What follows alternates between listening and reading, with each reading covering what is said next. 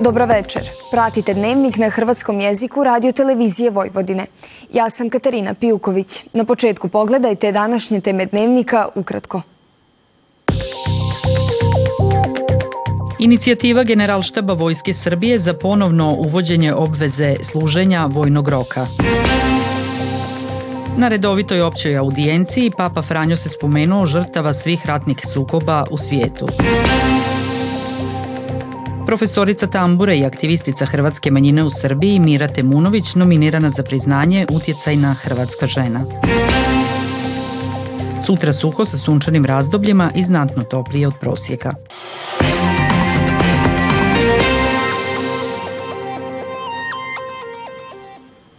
Glavni stožer Vojske Srbije pokrenuo je inicijativu i predložio ponovno uvođenje obveze služenja vojnog roka u trajanju od četiri mjeseca, priopćilo je Ministarstvo obrane.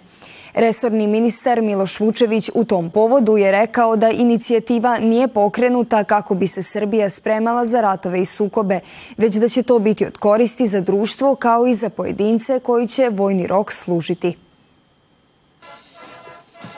Prijedlog generalštaba Vojske Srbije dolazi i ističe se u priopćenju nakon detaljnog razmatranja opće sigurnosne situacije i suvremenih izazova sa kojima se suočava Srbija kao vojno neutralna zemlja. Tim povodom oglasila se Liga socijaldemokrata Vojvodine koja smatra da je najava reaktiviranja zakona o obveznom služenju vojnog roka još jedan populistički pokušaj vlasti da zadovolji desno konzervativno biračko tijelo, ali i spinovanje nezadovoljstva građana zbog drastičnih nepravilnosti tijekom izbornog procesa priopćeno je iz te чужой странке. Najmanje 84 ljudi poginulo je u dva bombaška napada u blizini grobnice Kasima Sulejmanija, generala Iranske revolucionarne garde, jučer tijekom obilježavanja četiri godine od njegovog ubojstva. Državna televizija navela je da je ozlijeđeno na desetke ljudi kada je eksplozija odjeknula u povorci u blizini džamije Saheb El Zaman u gradu Kerman na jugu zemlje. Dan poslije bombaškog napada iranski vrhovni vođa Ajatollah Ali Hamnej obećao je žestok odgovor.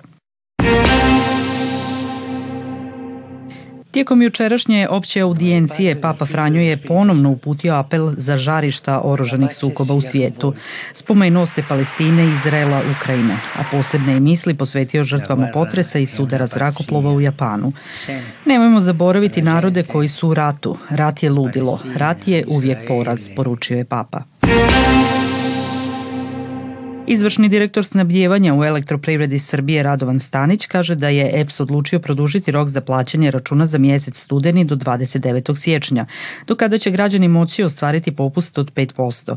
Intenzivno se radi i da se omogući elektroničko plaćanje računa za struju, ističe Stanić, koji očekuje da će tijekom idućeg tjedna početi raditi portal Uvid u račun. Ističe da se reklamacije za sad pisanim putem mogu dostaviti na šalterima EPS-a.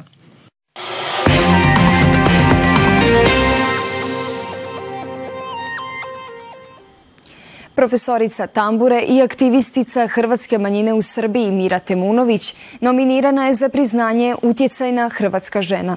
Godišnja je to nagrada koju dodjeljuje mreža hrvatskih žena za doprinos hrvatskoj zajednici. Mira Temunović nagrađena je za doprinos umjetnosti i hrvatskoj kulturi. Nagrada Utjecajne hrvatske žene dodjeljuje se od 2016. godine. Do sada je 165 Hrvatica iz svijeta dobilo ovo priznanje. E, neko je ipak video prepoznao, nominovao me, naravno to je gospođa Katarina Čeliković koja me nominovala i kojoj sam stvarno zahvalna. E, nisam očekivala da ću da kažem u prvom krugu odmah da dobijem tu nagradu, ali evo baš mi je srce veliko i jedva čekam taj 8. ožuljak da primim tu nagradu. Mislim da ću onda još više, e, da će onda u stvari te neke emocije da, da prorade. Jer evo, upoređujem, sinovi su me pitali kad sam im rekla šta, kako, rekao, zamislite. Kaže, kako se osjećaš? Pa rekao, otprilike kao kad sam dobila tamburu na svom koncertu. Otprilike, samo što još ne, nekako e, hiljadu obaveza oko mene i nisam još svesna. Mislim da na toj gala večeri, pošto sam sa Katarinom razgovarala da je to izuzetno gala večera, da ću tamo u stvari biti svesna da kažem, svog uspeha, svoje veličine, odnosno mesta na kojem se nalazim i, i, i instituciji koja me evo, predložila i koja me izabrala.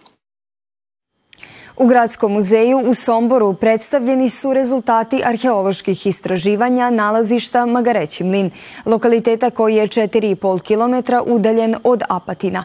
Prvi je to i za sada jedini antropološki nalaz iz srednje kamenog doba izvan područja Đerdapa. Lokalitet Magareći mlin prvi put je istražen sredinom 80. godina prošlog stoljeća. Zahvaljujući novim metodama fizikalno-kemijske analize, tada otkriveni materijal sada daje rezultate koji su lokalitet Magareći mlin svrstali među najvažnije arheološka nalazišta.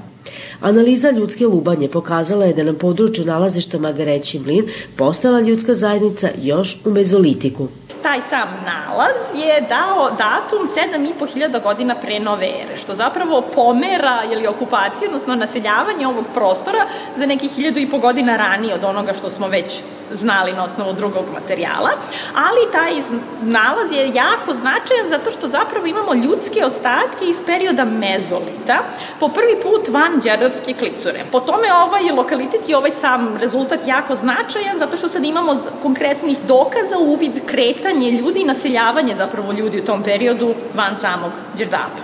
Sa druge strane, neke druge fizičko-hemijske analize, kao što su analize lipida, odnosno masti, iz keramičkih posuda, to zapravo ukazali da su te posude korišćene za pripremu mleka i za konzumaciju mleka, odnosno i za pravljanje nekih drugih proizvoda kao što su, na primjer, sirevi, jogurt ili neki drugi mlečni proizvodi.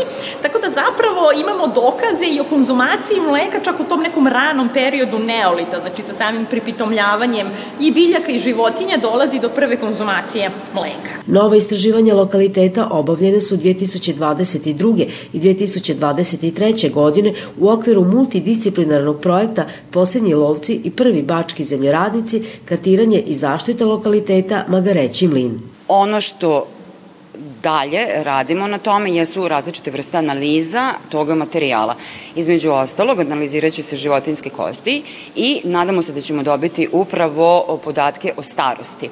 Dakle, dobijamo podatke o starosti tih objekata koje smo istraživali ove godine. Dakle, mi znamo arheološkim istraživanjem kada dobijemo materijal, da li je to ovaj, keramički fragment ili životinske kosti, na osnovu keramičkih fragmenta mi saznajemo dakle o kojoj se kulturi radi, da li se radi o periodu neolita, bronzanog doba ili nekih kasnih istorijskih perioda. Međutim, e, C14 analizom dobijamo starost dakle, toga objekta i onda nam ona naravno govori koliko je, jel tako, taj objekat bio u upotrebi i kada su, jel tako, se ti predmeti našli u zemlji.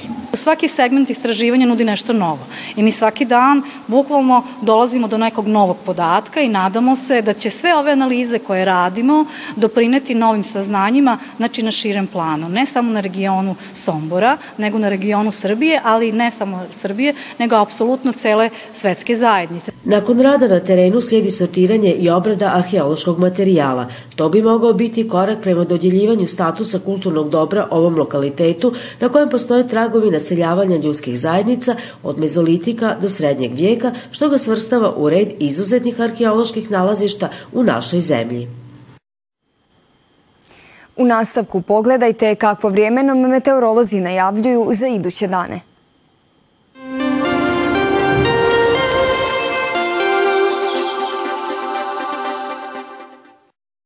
U petak suho sa sunčanim razdobljima i znatno toplije od prosjeka. Poslije podne i krajem dana se širi na oblaka sa jugozapada, ali bez oborina. Vjetar slab, južni i jugoistočni, u južnom banatu umjeren. Tlak oko normale i u opadanju. Jutarnja temperatura od 1 do 4, a najviša dnevna od 12 do 15 stupnjeva. Na večer suho i toplo. U subotu veoma toplo za početak siječnja uz promjenljivu naoblaku sa sunčanim razdobljima. Toliko u ovom izdanju Dnevnika koji možete gledati i na zahtjev putem internetske stranice www.rtv.rs. Vidimo se sutra u isto vrijeme. Hvala na pozornosti i ugodan ostatak večeri.